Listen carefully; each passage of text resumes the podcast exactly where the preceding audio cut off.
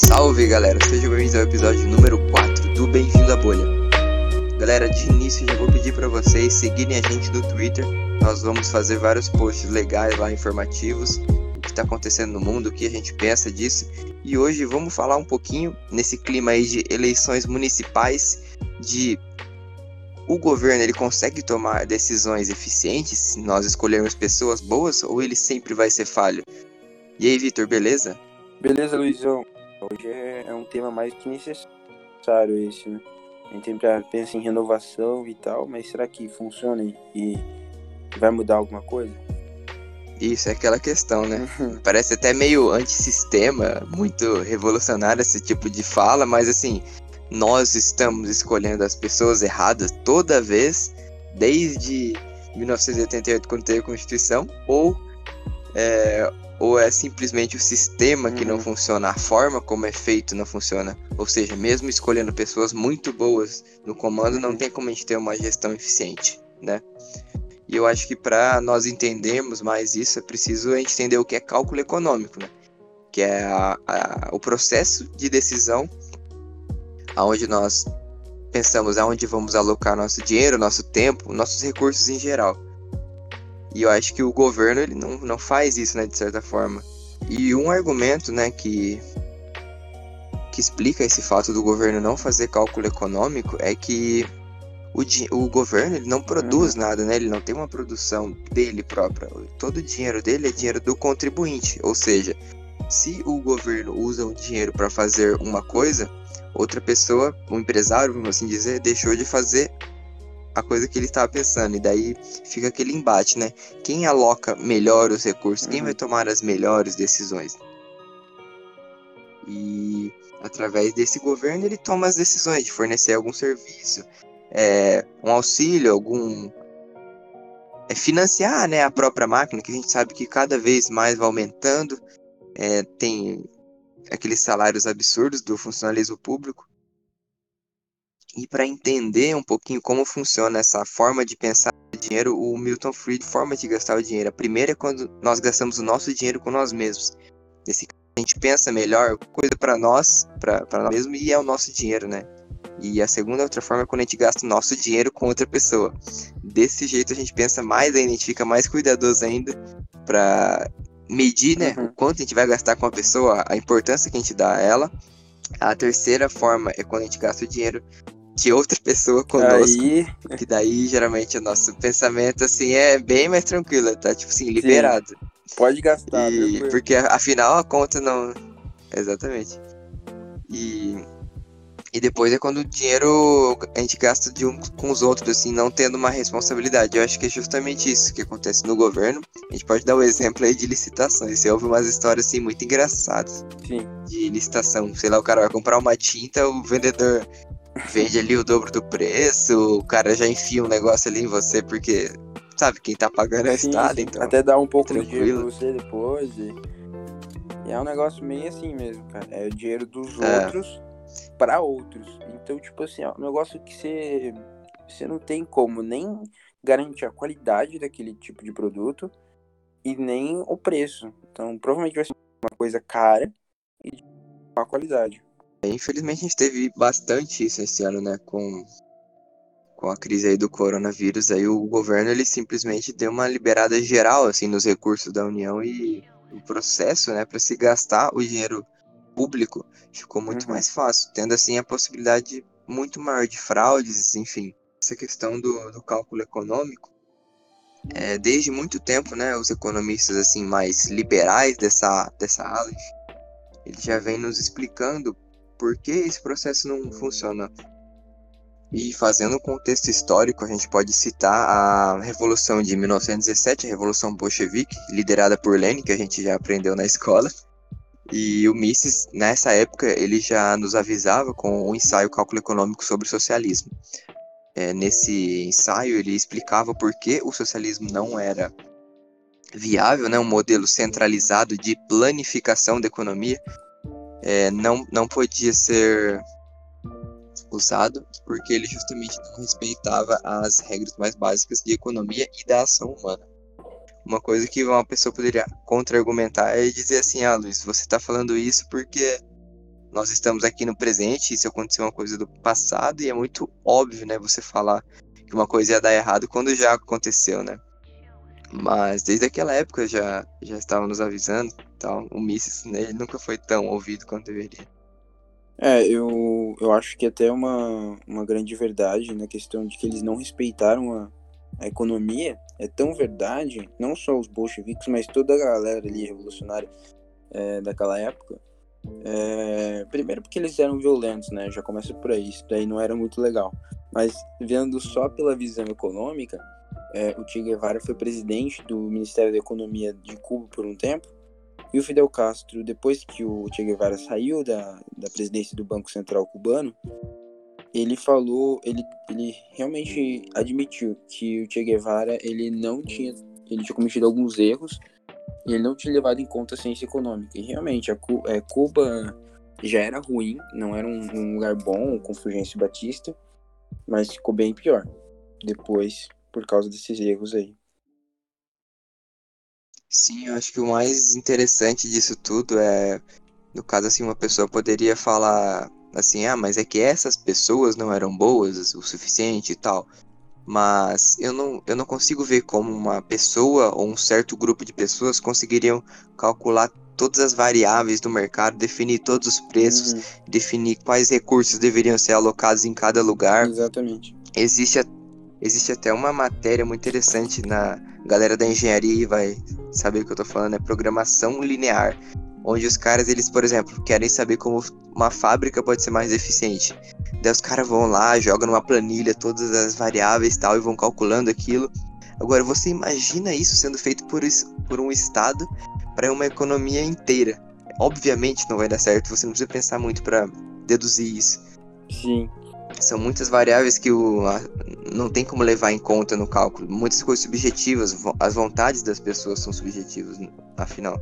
É, exatamente. Ah, além disso, é, teria que ser um mega do computador, né? E ainda acho que nenhum computador conseguiria levar tudo isso em conta, é sistema de... Computador quântico, tá ligado? É, exatamente. ah, mas sabe um, um computador que, teoricamente, é, faz esse serviço muito bem, só que ele é totalmente descentralizado, assim, tem uma, toda essa questão, que ele não é controlado por uma pessoa, é a Bolsa de Valores. É a própria Bolsa de Valores, o livro lá de de o book, né, como se fala geralmente de compra e venda de ações, ele é, cara, ele, ele é, é um retrato físico do que é um, um, um mercado, que é pessoas querendo comprar é, por um preço, pessoas dispostas a vender por tal preço e negócios acontecendo quando esses dois interesses se juntam.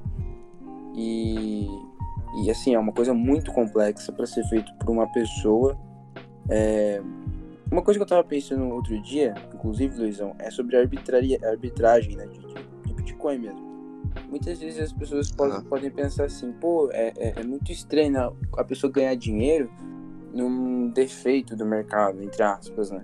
Porque uma corretora vai vender arbitragem, para quem não conhece, assim, uma corretora ela vende por 72 mil Bitcoin, é, que tá mais ou menos esse preço, e outra vende por 74 você compra na, na de 72 e vende na de 74, né? Você, você faz essa diferença ali e ganha esses 2 mil, por assim dizer. Claro que se você comprar um Bitcoin inteiro, né? A maioria das pessoas não, não tem grana para comprar o Bitcoin inteiro, compra fração. Mas aí você ganha essa diferença. Só que eu tava pensando outro dia que a arbitragem também tem uma função de mercado. Ela tem a função justamente de normalizar o preço das corretoras. Porque se uma corretora está muito barata, muita gente vai começar a comprar lá e vendendo a que está cara. Então, não sei se você conseguiu pegar. A corretora que tá mais barata. Sentido exatamente, mesmo. com o tempo, com pouco tempo, na verdade, ela vai passar a ser uma das mais caras. E a que tá barata vai, vai ser uma das mais baratas. E aí o preço delas vai meio que se equilibrar, entendeu? Então, a... E o cara que tá ganhando dinheiro é justamente esse serviço, né? Que ele Exatamente, tá fazendo. Assim serviço... como os day traders, eles, eles trazem volatilidade pro mercado. Os caras vai falar esse day trade de merda Não. e fica comprando barato e vendendo caro, mas é ele que traz a volatilidade, assim, Sim. ele que tem as coisas ali na hora vendendo todo dia, Exatamente. todo dia e tal. É, se você, se você consegue isso. comprar uma ação hoje e vender uma ação amanhã sem ter problema de você ter que ficar no livro ali de, é, esperando a ordem comprar. O dia todo. Exatamente. Isso acontecia no passado. Pelo que pareça, isso acontecia. Você comprava uma ação e você tem que ficar esperando o dia todo para vender a ação. Era praticamente um trabalho que você tinha que ficar fazendo, né? Porque você tinha que ficar olhando muito da hora para vender. Hoje não, o mercado é muito volátil justamente porque tem muita gente no mercado que faz operação o tempo todo.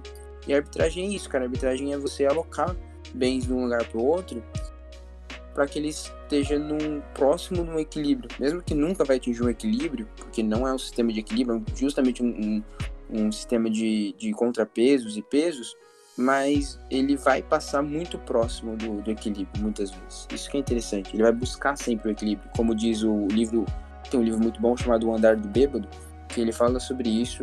É, é muito mais complexo, complexo do que eu estou falando, mas é, é, é, ele expõe essa teoria muito forte. Esse livro deve ser legal. Ele fala meio que de aleatoriedade e tal, né? É, exatamente. Esse assunto é legal. É, se você pensar no andar do bêbado, né, cara? Se um cara, ele. Vamos dizer que um policial chega pra você e fala: Ah, vou, é, vou testar se você tá bêbado ou não. É, tenta andar em linha reta. O bêbado ele não vai conseguir andar na linha reta, mas ele vai procurar sempre andar pela linha reta. Então ele vai um pouco pro lado, um pouco pro outro lado, um pouco para direita, um pouco para esquerda, mas ele sempre vai passar por aquela linha. Mesma coisa no mercado. O mercado, como é uma, é, é uma multidão, a psicologia de uma multidão, é, vai ter gente que vai puxar por um, um preço mais baixo, um preço mais alto, mas eles sempre, se você for ver no final, eles sempre vão estar procurando um preço em comum. Né? É... É o preço de equilíbrio, mais ou menos assim, Exatamente. aquela faixa ali.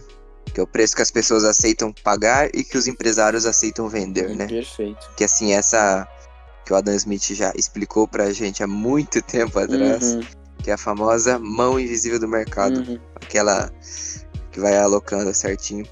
Mas enfim, outro ponto legal de falar é em 44 Hayek escreveu o livro Caminho da Servidão, é, inclusive é um livro indicado aqui pelo podcast. O Hayek só é meio difícil de ler, tem aquela aquele jeito dele chato de escrever fica hum, meio complicado, mas enfim. é, a galera meio chatona, tá? É, ele falava também de competição, né? Como o Estado não consegue fazer sistema de preço justamente porque não tem competição. Nós já explicamos aqui nos outros episódios, inclusive se você não viu, é muito interessante dar uma olhada.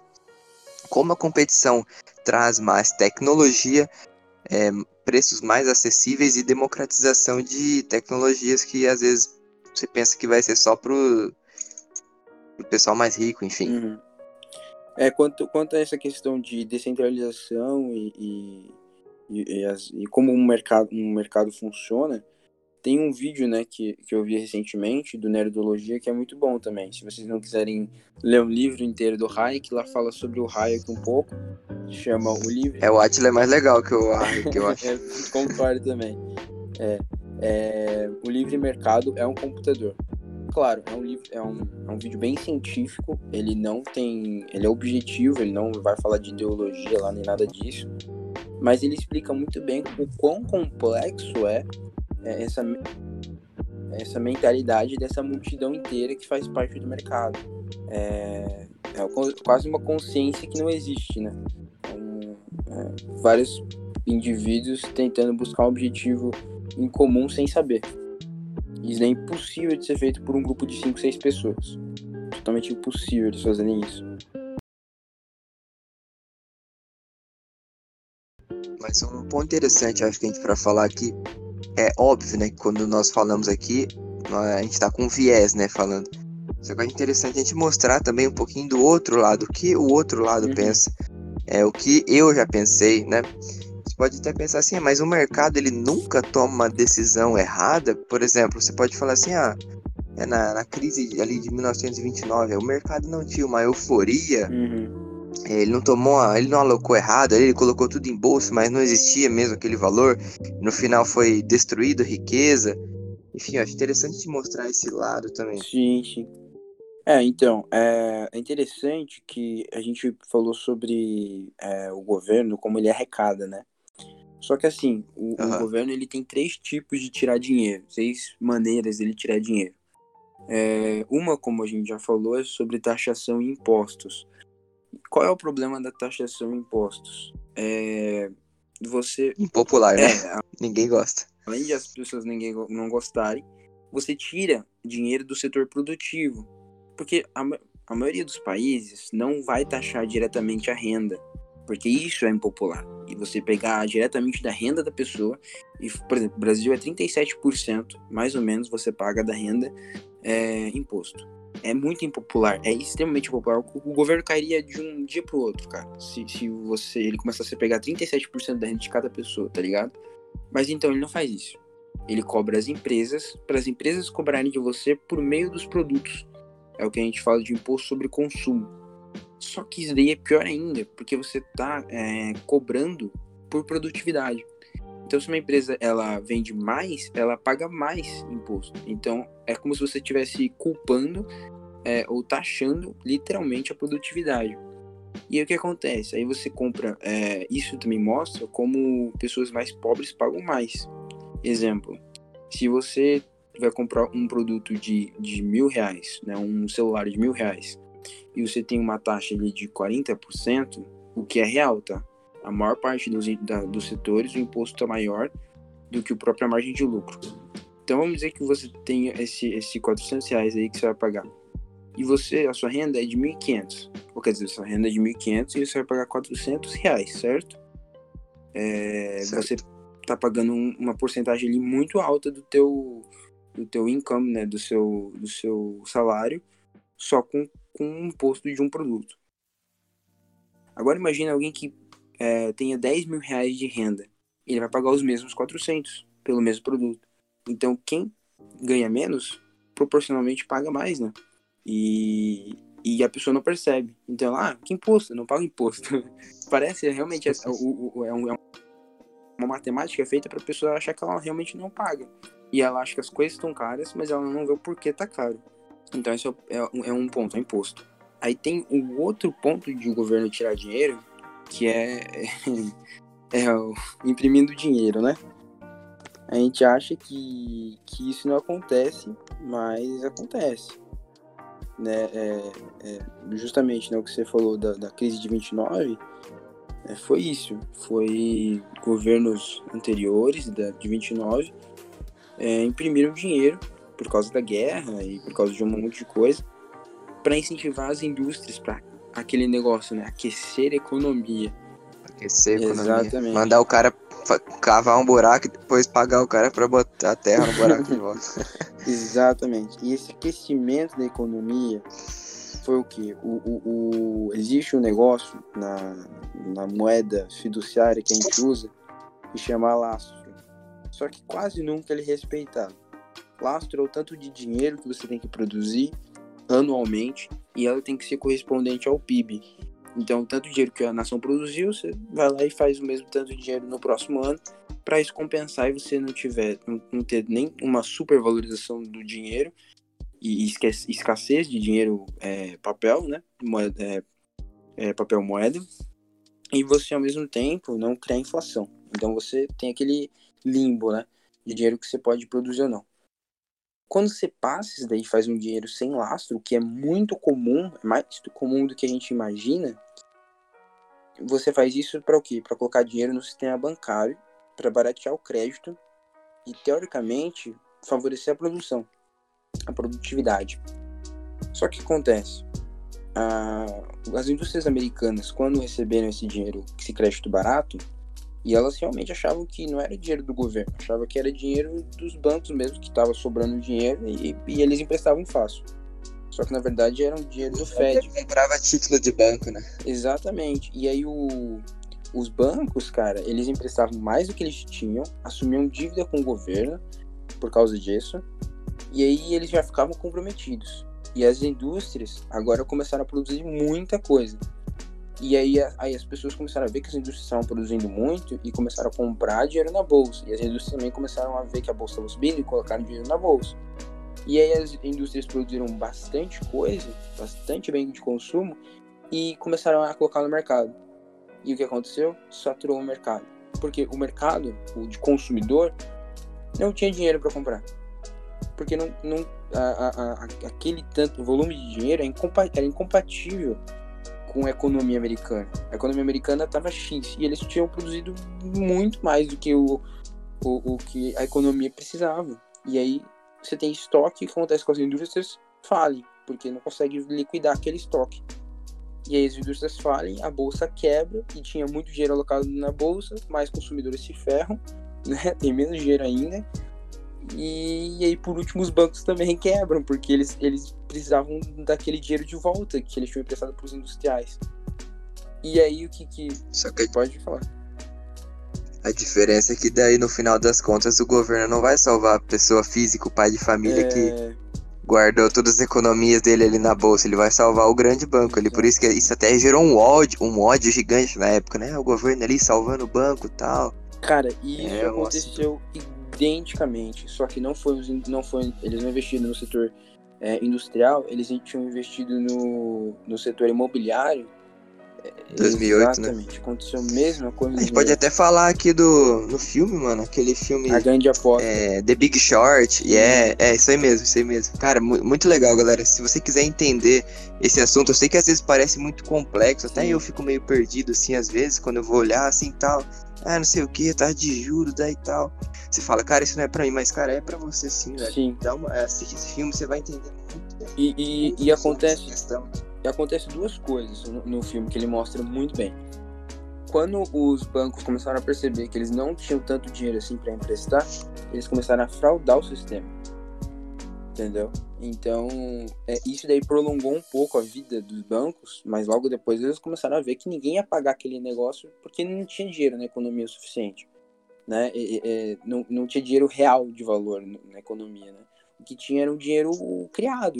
E aí eles começaram a fraudar todos os, os papéis deles e, e, achar que, e falar que eles estavam seguros e bem, assim, principalmente as questões de qualificação de investimento, que na verdade não era verdade. A maior parte das, das pessoas é, não tinha condição de pagar de volta os créditos que elas pegavam, principalmente hipoteca de para comprar casa, né, e setor imobiliário. E aí você quebra toda uma economia e no final do filme você vê o que? Exatamente o que você falou, Luiz é, é, governo salvando o banco. E as pessoas, infelizmente, muitas pessoas ficaram sem casa, enfim. E foi uma baita de uma crise. E foi muito parecido com a de 29. Interessante. E eu acho que a ideia principal que é, nós temos que ter em mente, né, quando você fala toda essa questão aí, ah, tinha juros baixos, o pessoal corria para a bolsa, é, é justamente o que eu falei lá no começo. As pessoas, elas tomam decisões, elas calculam ali o risco, o que vai uhum. ser melhor, tal. E o que os austríacos falavam tanto, que eles explicam tanto, é que o governo ele distorce as informações do mercado, uhum. fazendo com que as pessoas tomem decisões erradas, trazendo aquela euforia que todo mundo critica do mercado. Ah, o mercado é eufórico, uhum. ele cria valor onde não existe. Mas é o ponto é justamente que esse valor não seria criado da forma que é criado sem um governo ali injetando dinheiro na área uhum. X, é, fazendo um programa ali, abaixando os juros ali para é, incentivar a economia. Uhum.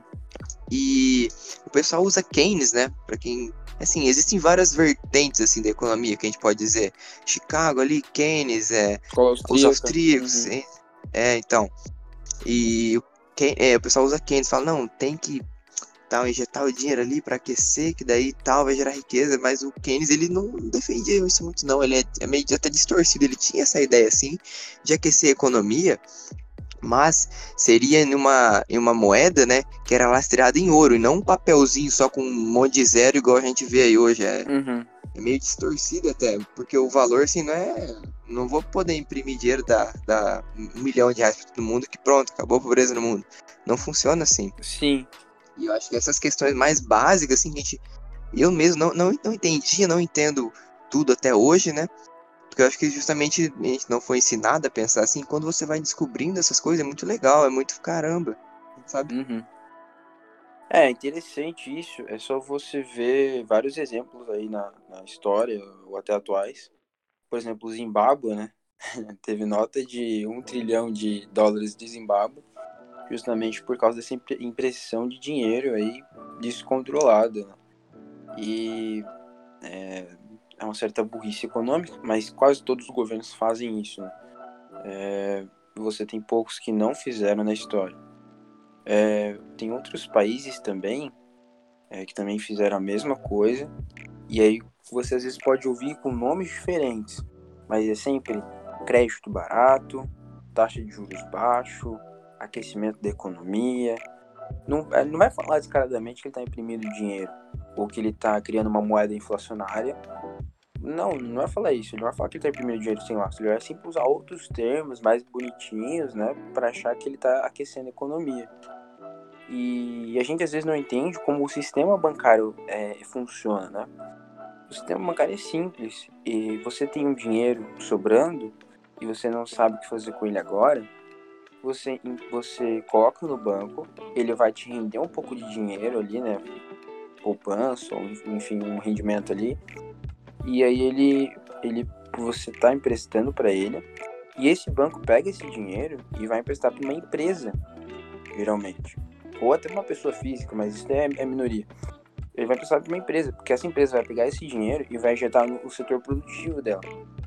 E aí ela vai pagar juros para o banco e o banco vai pagar juros para você, né? Claro, menor, o banco tem a diferença do lucro lá deles, mas quando Aquele pequeno você... lucro deles. Sim, exatamente. É, eles estão fazendo todo o intermédio, intermédio, sistema lá tal, então meio que é justo.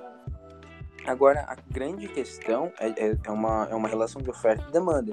Então, você tem muita gente guardando dinheiro na economia, no banco, então, tem muito dinheiro para ser ofertado para as empresas.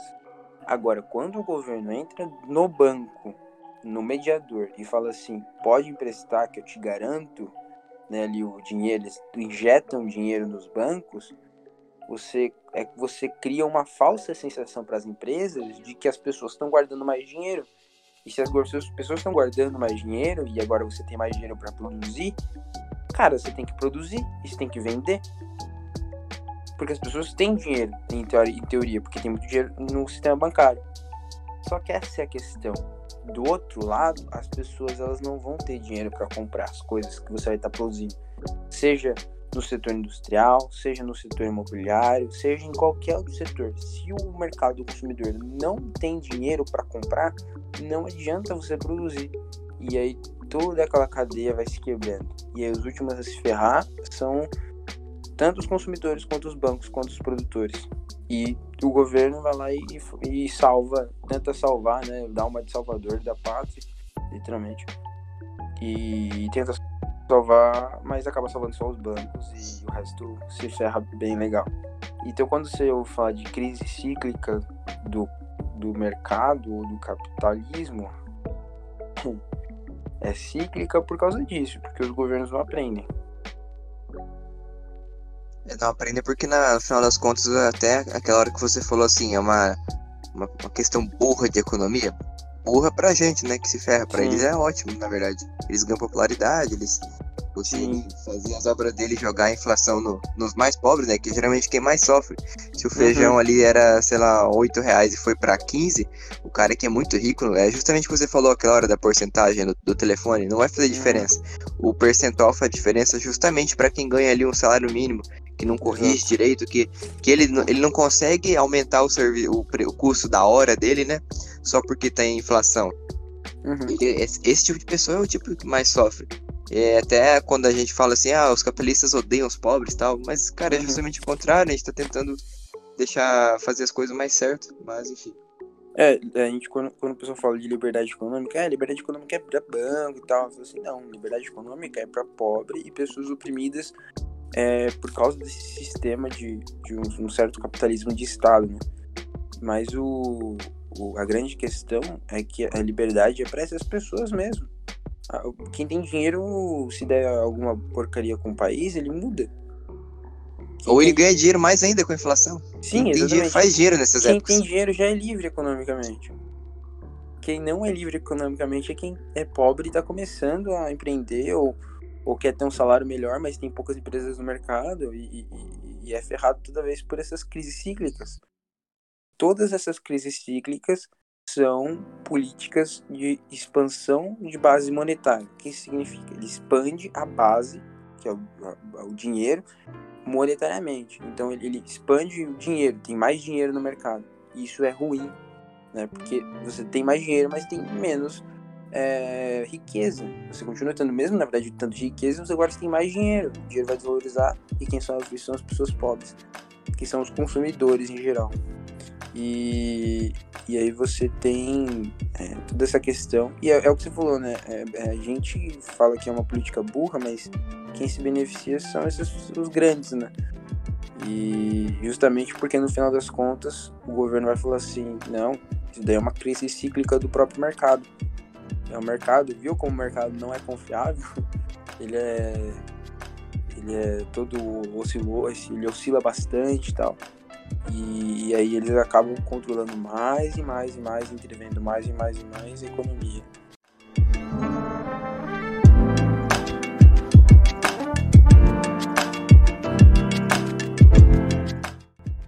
E uma lição que eu acho que nós podemos tirar disso é que problemas complexos exigem soluções complexas, né? Pessoas fazendo ali tentativa e erro, ali vendo o que funciona, o que não funciona, e não algo centralizado, como sempre é feito. E o resultado dessas decisões centralizadas é uma, uma máquina estatal tentando planificar a economia, ela tende a ficar cada vez maior, mais poderosa, mais burocrática. É o problema que causa mais problemas ainda. É, não, Desculpa, é a uhum. solução que causa mais problemas ainda. E no final das contas, os governantes vão tendo cada vez uma vida mais de luxo ali, porque eles são os salvadores da pátria, eles são o pessoal que vai pensar no nosso bem. Na verdade, eles estão sendo, eles estão buscando um estilo de vida ali justamente igual aos magnatas que eles querem destruir. E uma uhum. frase muito legal do, do livro, que inclusive é muito bom, ele explica conceitos complexos é, de uma forma simples, numa história, né? É a Revolução do, dos Bichos, do George Orwell. Ele fala assim: no, no final das contas são todos iguais, mas a, alguns acabam sendo mais iguais que outros. E isso é Sim. muito interessante. É, você vê que até em países isso daí se acentua cada vez mais que o Estado tem mais poder, embora eles queiram acabar né, com a elite é, imaginária que existe, assim, é, que são eles, na verdade, os próprios, os próprios políticos no Brasil são elite. Mas eles querem acabar com a elite, né? É engraçado. É, quanto mais um governo é assim, mais. mais. É, é, engraçado, né? Eles querem destruir a burguesia, mas eles são a própria burguesia. Só que em vez de eles produzirem alguma coisa para alguém, eles tiram os recursos da economia para eles, para pagar o salário deles, enfim e todas as regalias que existem, verbas de gabinete, enfim. E isso tirando o que eles recebem por fora, né? Por acordos e lobbies. Mas a, a grande questão é que, por exemplo, na União Soviética você tinha duas classes. Você tinha a classe de quem estava no governo, que ficava ali muito bem, obrigado, estão comendo caviar e lagosta. E você tinha o pessoal que era pobre operário. Eu acho que isso trouxe até o que nós vivemos hoje, né? O melhor caminho entre duas coisas seria o meio termo? Será que para esse lado funciona? Será que a, o que a gente vive hoje é a social-democracia, aquele meio capitalismo, meio controlado, né? Uhum. Vamos ter um pouquinho de mercado, senão a gente vira uma União Soviética da vida e todo mundo sabe, obviamente, que isso dá errado. Ou uhum. também a gente não pode deixar o mercado totalmente solto. Então, é, teoricamente, ali o, o, o, correto seria uma social-democracia, que é o que nós temos hoje aqui no Brasil e na grande maioria dos países. Mas agora, nos, voltando para esse tema, acho que a gente tem que até analisar: a democracia realmente funciona? Acho que um parâmetro muito legal de nós usarmos isso é a educação. É, muitos defendem que a educação é direito, que ela é básica, é, que ela deve sim ser fornecida pelo governo e uhum. vem sendo fornecida desde sempre. Mas vamos olhar os resultados, vamos ver se isso funciona. O Brasil, quanto que ele não gasta de com educação? 5% do PIB. E, e, e, assim, esse, esse valor gasto não é proporcional à qualidade. Então, acho que justamente esse meio termo, assim, social-democracia, ele não leva em conta é, o termo que seria levado no mercado, que é o resultado. Uhum. É, o Brasil tem umas, uns desempenhos bem ruins no PISA, por exemplo. Né? Acho que ele. Cara, se ele não é o último, acho que ele só ganha na Tunísia, se eu não me engano. Eu já ouvi falar desse, daí, desse caso aí que a Tunísia era pior que a gente. Mas, cara, a Tunísia teve revolução há pouco tempo também, né? Isso não dá pra contar nada. Os caras. Eu não sei nada de Tunísia.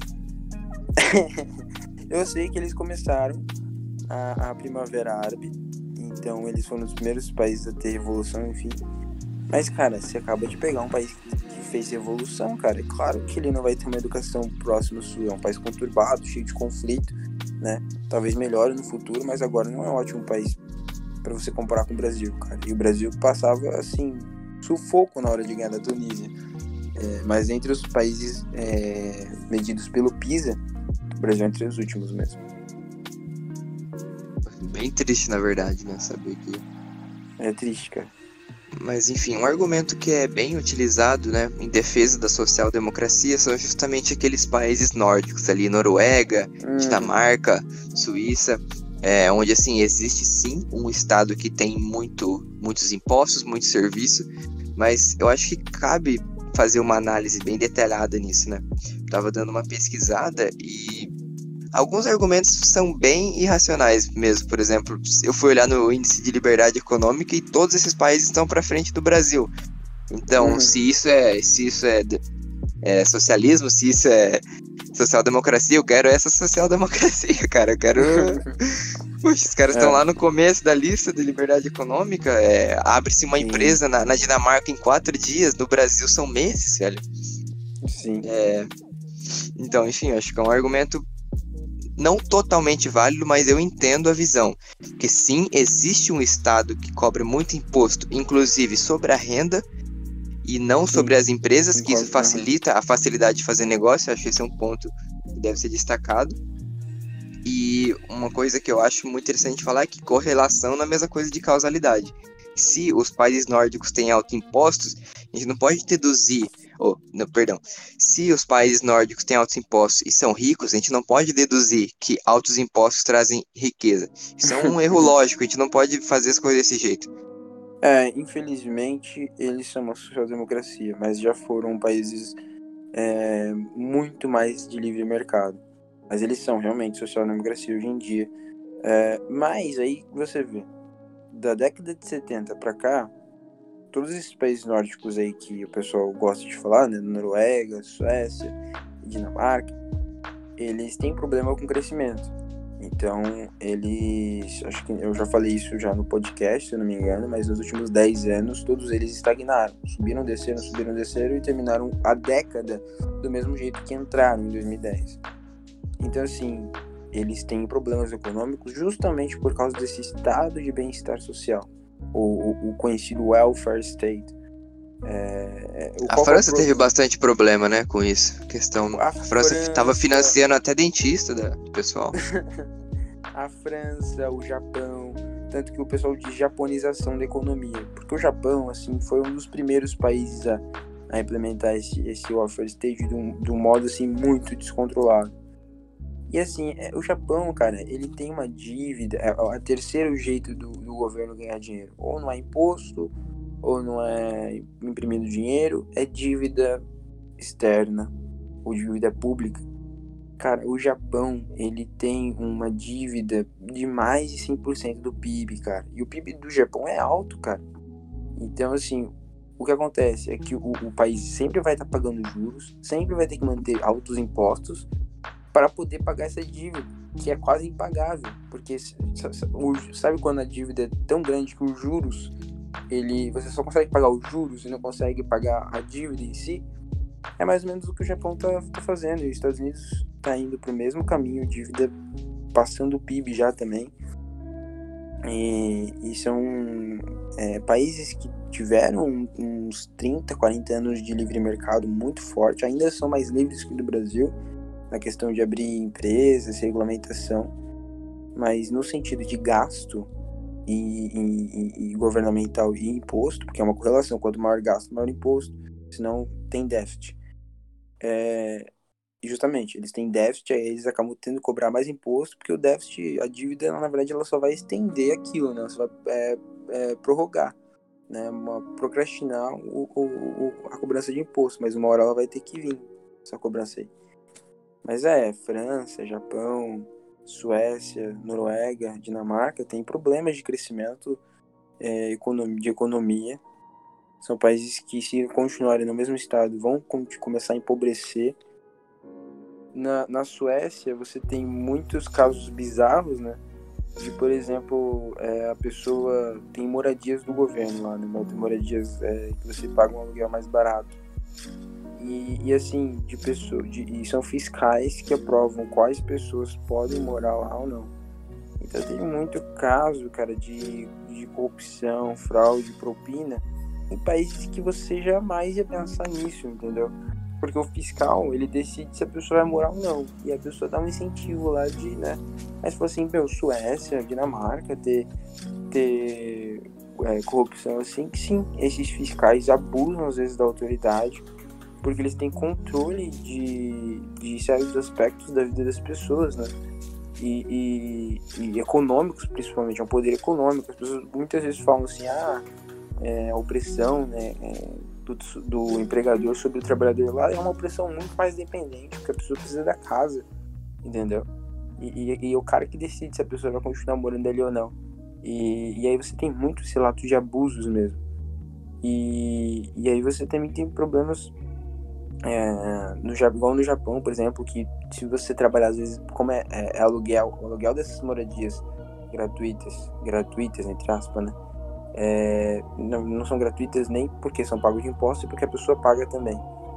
Elas são baseadas na renda. Então, tem uma pessoa pode ser seu vizinho, pode trabalhar menos e pode pagar o mesmo tanto de aluguel que você, ou até mais barato. Isso que é engraçado. É, distorcido, né? Distorcido pra caramba. Morando numa casa igual, padronizada. E aí fica assim. Então você tá incentivando a pessoa a trabalhar menos. Entendeu? Com esse tipo de coisa. Você cobra o aluguel proporcional à renda dela.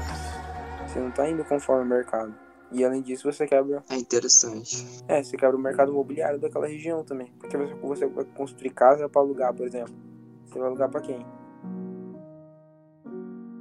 O governo faz ali muito mais barato, é. né? Não faz nem sentido. E aí você, você é interessante. a economia de um país, cara. É como tutorial de como empobrecer uma população que ganhou dinheiro durante uma época, se tornou um país desenvolvido, mas agora vai se vai cair numa, numa maré de se não voltar atrás, numa maré de gasto público, dívida, corrupção e um mercado fragilizado. É o que está acontecendo com esses países. Vê, todos os países estão com problemas. E no final das contas eles vão com o mercado. É engraçado.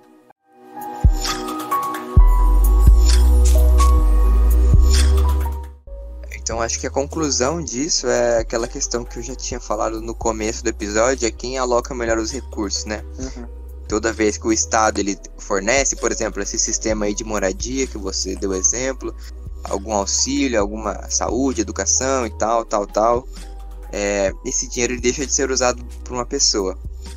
Um exemplo bem interessante que eu acho que vai ficar bem claro isso é, por exemplo, se você tem uma ação ali da Amazon, por exemplo, você prefere que o dinheiro dela, que os rendimentos dela venham para você como forma de dividendos, você prefere que fique ali com o Jeff Bezos para ele reinvestir? Quem uhum. que você acha que vai reinvestir melhor, você ou o Jeff Bezos, entendeu? Acho que essa é a mesma questão ali com o Estado, por exemplo, a Amazon. Vamos dar exemplo da Amazon, já que a gente tá falando dela. É, ela ali pagando os impostos dela, você acha que quem vai usar melhor? O, o Jeff Bezos reinvestir naquele dinheiro na empresa dele, uhum. deixando os produtos mais baratos, enfim, ou ali o governo? Né? Acho Sim. interessante falar dessa parte. E lembrando que o serviço da Amazon foi muito importante durante a pandemia, né, cara? É, já era um processo, assim, de e-commerce nos Estados Unidos muito forte. É, muitos shoppings estavam fechando, inclusive por causa dessa baixa demanda física. E na pandemia as pessoas puderam comprar quase tudo pela Amazon e concorrentes ali que surgiram por causa dela, porque ela abriu espaço para um mercado como um todo lá, né? E e assim, ajuda bastante as pessoas a não terem que ir para lugares físicos para comprar. É uma questão que pode ser argumentado também é no caso de monopólios, por exemplo. Uhum. Já que uhum. nós entramos no assunto aí de Amazon. É, a pessoa fala, ah, não pode existir uma empresa tão grande ali que vai suprimir o mercado, uhum. que vai uhum. imprimir outras menores de entrar. Mas quando eu vou olhar, quando eu vou ler, quando eu vou estudar, eu vejo que isso acontece justamente com o lobby estatal. Uhum. Empresas que são grandes ali, que têm poder de sancionar leis, de influenciar ali, aqui no Brasil, os deputados para fazer uma lei que favorece ele, é, escolher uma regulamentação ali que vai criar uma barreira de entrada para os pequenos.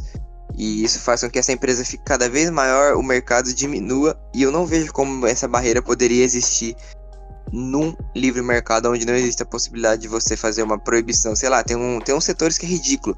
Você só Sim. pode abrir uma empresa se você tiver uma sala no tamanho X. Esse tamanho é muito grande, então o cara não consegue começar. É, às vezes o cara não consegue contratar porque existe um salário mínimo ali, ele tem que pagar o dobro para o governo, e daí só o cara grande consegue contratar e o pequeno não consegue aumentar a produção. Então são essas coisas que o, um livro muito bom, que o Frederic Bastiat, é o que se vê, o que se vê e o que não se vê. Quando o governo faz uma medida ali de salário mínimo, a gente vê ali tá, ah, é para os empresários não pagarem muito pouco, mas a gente acaba não vendo as consequências. Uhum. Eu acho que essa parte é justamente o que machuca, o que a gente não vê. Sim. Ou seja, boa intenção não é não é tudo, né? É. Às vezes eu tenho uma boa intenção ali, não, não é o suficiente. Infelizmente. Você... O que as pessoas, às vezes, eu já vi uma, um, um, meme, né, do que as pessoas acham que o salário mínimo vai fazer, o que realmente faz. É, imagine que você tem uma, várias casinhas dentro de um barranco, assim. E aí no final tem o água, né? Um lago, o um mar. E aí você tem várias casinhas no barranco. Você tem as mais próximas da água e tem as mais em cima. A, as, as mais para baixo são os salários mais baixos. Então quem recebe, por exemplo, mil, mil e quinhentos. E aí as mais para cima são quem recebe dois mil, três mil. As pessoas acham de quando vinha o salário mínimo é, as casas de baixo elas vão boiar e vão vir para cima, né? O que você faz basicamente é eliminar esses trabalhos, eliminar esses empregos que recebem esses salários. Então, o que vai acontecer é que a água vai vir, vai destruir essas duas primeiras casas, vão só sobrar as duas primeiras. A, a diferença é que você vai acabar tirando a oportunidade de jovens entrarem no mercado, porque eles não têm experiência nenhuma de pessoas que são que tiveram menos oportunidades, então pessoas que têm menos escolaridade, ou de pessoas é, já desfavorecidas pela sociedade, né? Se fala tanto de oportunidades para pessoas é, de, de, de, outras etnias, diversidade é, cultural, ou até mesmo a diferença salarial entre homens e mulheres, mas você esquece que se dá pouca oportunidade para eles, justamente por quê? Porque eles não têm condição de iniciar num, num, numa empresa com um salário compatível com o que ele pode oferecer no momento. Né? Eu, eu vejo muito, por exemplo, gente é, em produção artística ou coisa do gênero que às vezes quer trabalhar para uma, uma empresa do ramo, mas só para adquirir experiência, sabe, know-how e, está disposto a fazer isso por um salário muito baixo, porque recebe, ele está recebendo para aprender, literalmente. E, e aí você não pode, porque é contra a lei. A gente não está defendendo aqui escravidão, a gente está defendendo um acordo entre duas pessoas. É, é, eu quero trabalhar para uma pessoa recebendo um valor que ela está disposta a pagar. Só que se ela é obrigada a me contratar por mil e pouco, e na verdade ela vai pagar muito mais porque tem todos os encargos, né? Ela paga quase dois mil reais por mim. E eu, e, e eu, não, va eu não tenho esse valor, eu, eu, na minha mão de obra, eu não vou oferecer tanta coisa, eu vou mais aprender não faz sentido. E aí eu deixo de ter uma oportunidade para depois conseguir um salário melhor, um emprego melhor e, e conseguir entrar naquela área. Eu, eu, o que vai acontecer é uma barreira, eu vou ter uma, sempre uma barreira muito grande, eterna. Talvez eu tenha que fazer uma faculdade para aí sim a pessoa considerar me, me dar aquele emprego. E isso daí acaba com qualquer jovem, cara. Qualquer jovem que tem pouca experiência, salário mínimo é, é sempre um problema. É interessante essa dinâmica, mas acho que para deixar claro que o pessoal, sempre que eu ouvia a pessoa falando esse argumento que você citou, eu pensava assim, caramba, então você tá defendendo a pessoa ganhar 200 reais, 300 reais, é muito ruim. Mas uhum. é justamente o que a gente não vê. Por exemplo, quando você tá ganhando mil reais ali, você não. É, o seu empregador está pagando mais mil reais. Então, assim, você, pro seu empregador, está ganhando dois mil. Entende? Uhum. Se não houvesse essas barreiras, você iria ganhar mil, mas o seu empregador ele tá pagando realmente mil. Então aqui, assim, a gente, não, tá, a gente não tá falando que é, você vai ganhar 200 reais, 300 reais. Eu tô falando que o seu empregador não vai ter essa barreira para te uhum. contratar, que são essas coisas, essas barreiras que justamente diminuem o emprego. A gente tem uma, um exemplo disso desse ano, que é a tarifa de importação do arroz. Cara, isso é uhum. absurdo. A gente, a gente pagava mais caro no arroz porque tinha uma tarifa que não deixava o arroz vir de fora. Tudo isso para preservar uma indústria nacional, que era é. mais cara e talvez de menos qualidade. E isso. Exatamente. Isso em um país que, que as pessoas passam fome e o governo fala que combate a fome. Mas como ele combate a fome colocando imposto em alimentos? É meio incoerente, e aí, né? E aí depois você vê o. É, totalmente coerente. E aí tu vê o, o preço que tá agora e as pessoas falam assim, não, é culpa do mercado. É porque o mercado é livre demais. E aí elas defendem aquele livre mercado regulado, né? Os social-democratas gostam de combinar essas coisas que não existem, né? Tipo, é socialismo e democracia. Mas a grande questão é, é, é por exemplo, é, vamos falar de lobby, é, é, lobby e, e reserva de mercado, né? Cara, agências regulamentadoras só servem para uma coisa: selecionar empresas que eles gostam e deixarem no mercado as empresas grandes. Só. É, sempre que. É, engraçado, o pessoal, o pessoal que é social-democrata acaba fazendo muita regulamentação que acaba ferrando com o mercado, mas eles entendem o capitalismo de Estado. Eles entendem isso. Né? Eu já vi entrevista do Boulos, por exemplo, falando sobre capitalismo de Estado no setor de companhia telefônica, que a Anatel, presidentes da Anatel já passaram por setores privados, já foram presidentes de Claro, de TIM, de Oi, de Vivo, e hoje são presidentes da Anatel, ou tá na mesa diretora. E aí você fica pensando, quem é que ele vai favorecer? Vai favorecer a empresa do seu João, que quer entrar a fornecer fibra ótica no bairro dele? Claro que não. Ele vai, vai favorecer, né? A Anatel vai favorecer aquele clubinho, aquela panelinha ali. E isso é porque a própria Anatel foi desenhada para isso, não é porque o cara X ou Y está na presidência da Anatel. A Anatel ela só serve para regular quem entra e quem continua naquele mercado. E, e aí quando você tem poucas empresas, você tem pouca concorrência dentro daquele setor, e aí os abusos acontecem. É, quase todas as, por exemplo, quase todas as empresas de telefonia são uma porcaria, né? A maioria das pessoas são descontentes com os serviços prestados. E quando você vê todas as outras é, agências regulamentadoras, todos os mercados que têm uma agência regulamentadora têm essa lógica de reserva. Né? Então você tem a, a Anatel, você tem a Anvisa, você tem a NTT de transportes, né? Você tem todas essas, qualquer uma que você tiver, é, ANAC, né? Todas as os setores da economia que tiverem agência regulamentadora vão ter problemas de reserva de mercado. Só presta atenção que você vai ver. Vão ter só 5, 6 empresas naquele setor. E, e aí você fala assim, por exemplo, a indústria farmacêutica, né? Eu já ouvi essa crítica já. Ah, que indústria farmacêutica ela não cura o problema, ela só fica fazendo com que as pessoas tomem é, remédio eternamente. E, e aí você fala assim, tá, por que isso num sistema de livre mercado não seria verdade? Porque chegaria um concorrente e vai lá e ele pesquisa a cura, oferece a cura, vende um monte, ganha muito dinheiro e beleza. Agora, se você tem duas ou três empresas fazendo isso, você, as empresas começam a fazer aquele lobby bom, né, aquele cartel bem legal para elas só, né, o resto não, e começam a, a, a fazer acordos, né, entre si para que eles possam é, sempre fazer, sempre vender só aquele remédio é, placebo ou próximo disso, ou que é só paliativo, né, só para controlar os sintomas e não curar definitivamente. Mas você tem muitas empresas, aí é óbvio que uma hora, uma, uma hora ou outra uma vai descobrir a cura e vai se aproveitar daquela demanda e vai ganhar muito dinheiro. Entendeu? Ela não vai entrar no mesmo ciclo do que as outras. É, é, a regulamentação impede inovação. Essa é a grande questão. Bacana esse exemplo aí. Só que eu acho que melhor que esse exemplo que define assim um, como um Estado pode ser usado com mau intencionamento para privilegiar a uma empresa X ou Y, acho que a pior forma é ainda assim quando as pessoas acham que assim, uma boa intenção, uma, uma medida que vai fazer bem acaba fazendo mal. Por exemplo, uhum é, o congelamento de preços, né, que é muito defendido hoje. Vamos citar aí o exemplo do arroz, sim. que já usamos. Supomos assim que por diversos fatores, assim, algum problema na safra, aumento do dólar, enfim, enfim, é, o preço do arroz aumenta e o governo, querendo proteger um deputado no caso, um governante ali, com a boa intenção de ajudar o menos favorecido, ele cria uma lei que obriga os empresários a vender por um preço que ele determinou justo ali, preço uhum. que ele uhum. quer. Uhum. Só que esse preço ele não funciona na base do sistema de preço, que é justamente o sistema ali que o empresário ele vê quanto ele tem, os custos de produção dele, quanto ele vai vender e o lucro para ele continuar gerindo a empresa dele.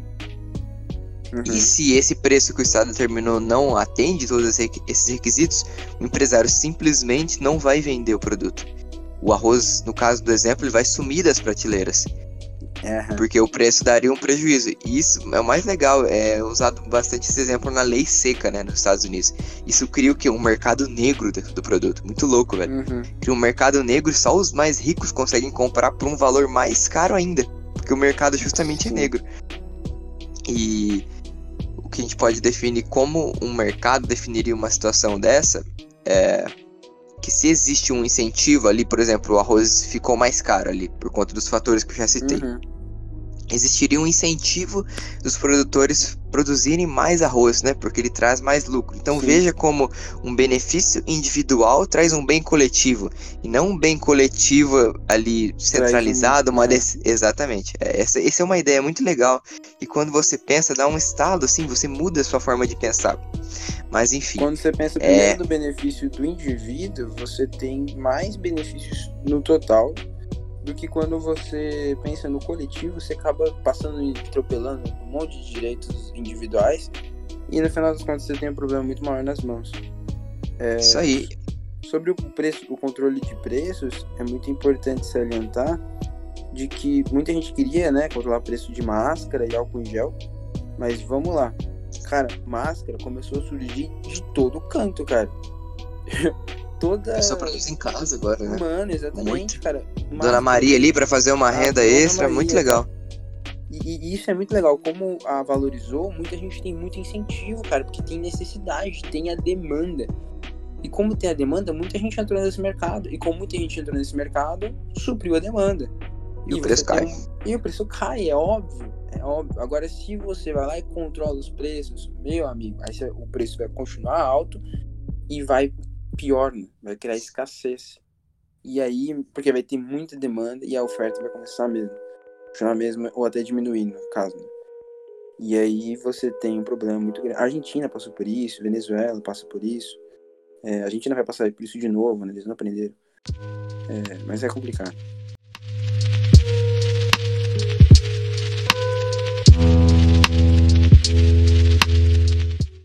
Então, só para encerrar, vou encerrar com um exemplo aqui de uma página que eu, que eu gosto muito e aconselho que vocês sigam. É, chama Leis Absurdas, muito bom. Ele mostra como, infelizmente, o nosso. A gente acha que não, às vezes, né? Mas o nosso mercado é extremamente regulado. É, só quem empreende mesmo entende. E é o que o Luizão falou: é, a maioria dessas leis a gente não vê. É a história do João, né? Eu vou ler para vocês aqui, ó. O João ele decide ir ao cinema numa quinta-feira à noite. Como ele não tem carro, ele chama um Uber. Quando o Uber chega, ele percebe algo estranho. O carro agora tem um suporte para bicicletas. Tem uma lei que obriga o Uber a ter esse suporte de bicicleta. Aí, essa lei deixa o preço mais caro. Ao entrar no veículo, ele pergunta ao motorista: Ei, percebi que o preço está mais caro recentemente. Isso é por causa desse suporte de bicicletas que agora tem que estar instalado no carro? Aí o motorista falou assim: Isso é uma parte do problema. A empresa Uber também foi obrigada a reduzir sua comissão a 10% da corrida. Isso também é uma lei. Então, ela agora aumentou o valor de cada corrida. Além disso, tivemos uma redução no número de carros rodando, que também é uma lei que obriga a Uber não ter tantos carros rodando em São Paulo. E com menos ofertas de carros na rua, maior o preço, óbvio. Mas não para por aí. Por aí. Agora temos uma multa em caso de atraso, que também é uma lei. Então, o app já cobra um pouco mais para cobrir esse custo. E você até poderia pagar mais barato caso pegasse o Uber juntos, mas também foi proibido por uma outra PL. João fica um pouco indignado, mas lembra que vai assistir um filme e esquece, esquece todos esses absurdos que acabou de ouvir que fizeram o seu Uber custar mais caro. Quando chega no cinema, porém, outra surpresa, o ingresso também está mais caro. E ele pergunta o que aconteceu, né? Aí ele fala que a, a pessoa fala, né, que hoje cerca de 80% dos nossos consumidores usam a meia entrada. Então não tem outra alternativa a não ser cobrar metade do dobro. Além disso, ele é obrigado a dar gratuidade no estacionamento para quem vai para o cinema, que também é uma lei. Então preciso, ele precisa repassar isso pro ingresso. Aí o João fica pasmo, né? Além de pagar mais no Uber, ele também vai pagar no, no estacionamento de outras pessoas e que vem de carro, né? Ele veio de Uber, né? Foi ecologicamente correto tá pagando por causa disso. E, e, ele não tem direito da minha entrada, porque imagina uma pessoa que só se formou no ensino médio, né, e agora trabalha. E além disso, o, o cinema, ele é obrigado a ter pelo menos um filme nacional. Imagina um cinema que tem duas, três salas. Né, ele vai ter uma sala vazia, porque quase ninguém assiste filme nacional, é uma realidade. E aí as outras duas ele vai ter que lotar, e ainda assim vai ter custos de duas salas, mas só vai ter uma utilizando. Depois de ouvir isso, ele vai para um restaurante e aí ele vê que também tá caro. E aí a, a dona do restaurante fala: Olha, a gente é obrigado a ter uma nutricionista presente aqui no restaurante. Tem que pagar o salário da nutricionista. Também é uma lei. E ela não tem outra alternativa a não ser repassar isso pro, pro consumidor também. E além de restaurante, tem outras exigências, como ter, não poder colocar sal na mesa, né? Senão é multado também. Então, todos esses negócios, é uma historinha é, um pouco longa até, mas é, mostra que em todos esses negócios você tem extrema regulação de mercado que vai beneficiar as empresas que, que são grandes naquele mercado, vai ferrar os pequenos e vai repassar o valor para você que é consumidor. É, no final o barato saiu muito caro. Essa é a social-democracia, pessoal. É isso então, galera. Muito obrigado se você chegou até aqui. Se você curte o nosso conteúdo, segue a gente lá no Twitter. Se você não curte, segue também. Vem falar com a gente, vem conversar o que você discorda da gente. Mostra para um amigo seu que concorda e para três que não discordam, né, Celfão? Exatamente. Mostra para quem não para quem não concorda, principalmente. Esse é o nosso objetivo, é, é falar um pouco sobre a lógica de mercado é, para quem não, não entende ou, ou não, não, concorda, enfim, não entende essa lógica ainda. É isso, galera. Muito obrigado. Valeu. E segue, e segue a gente no Twitter. Falou, pessoal. Até o próximo episódio.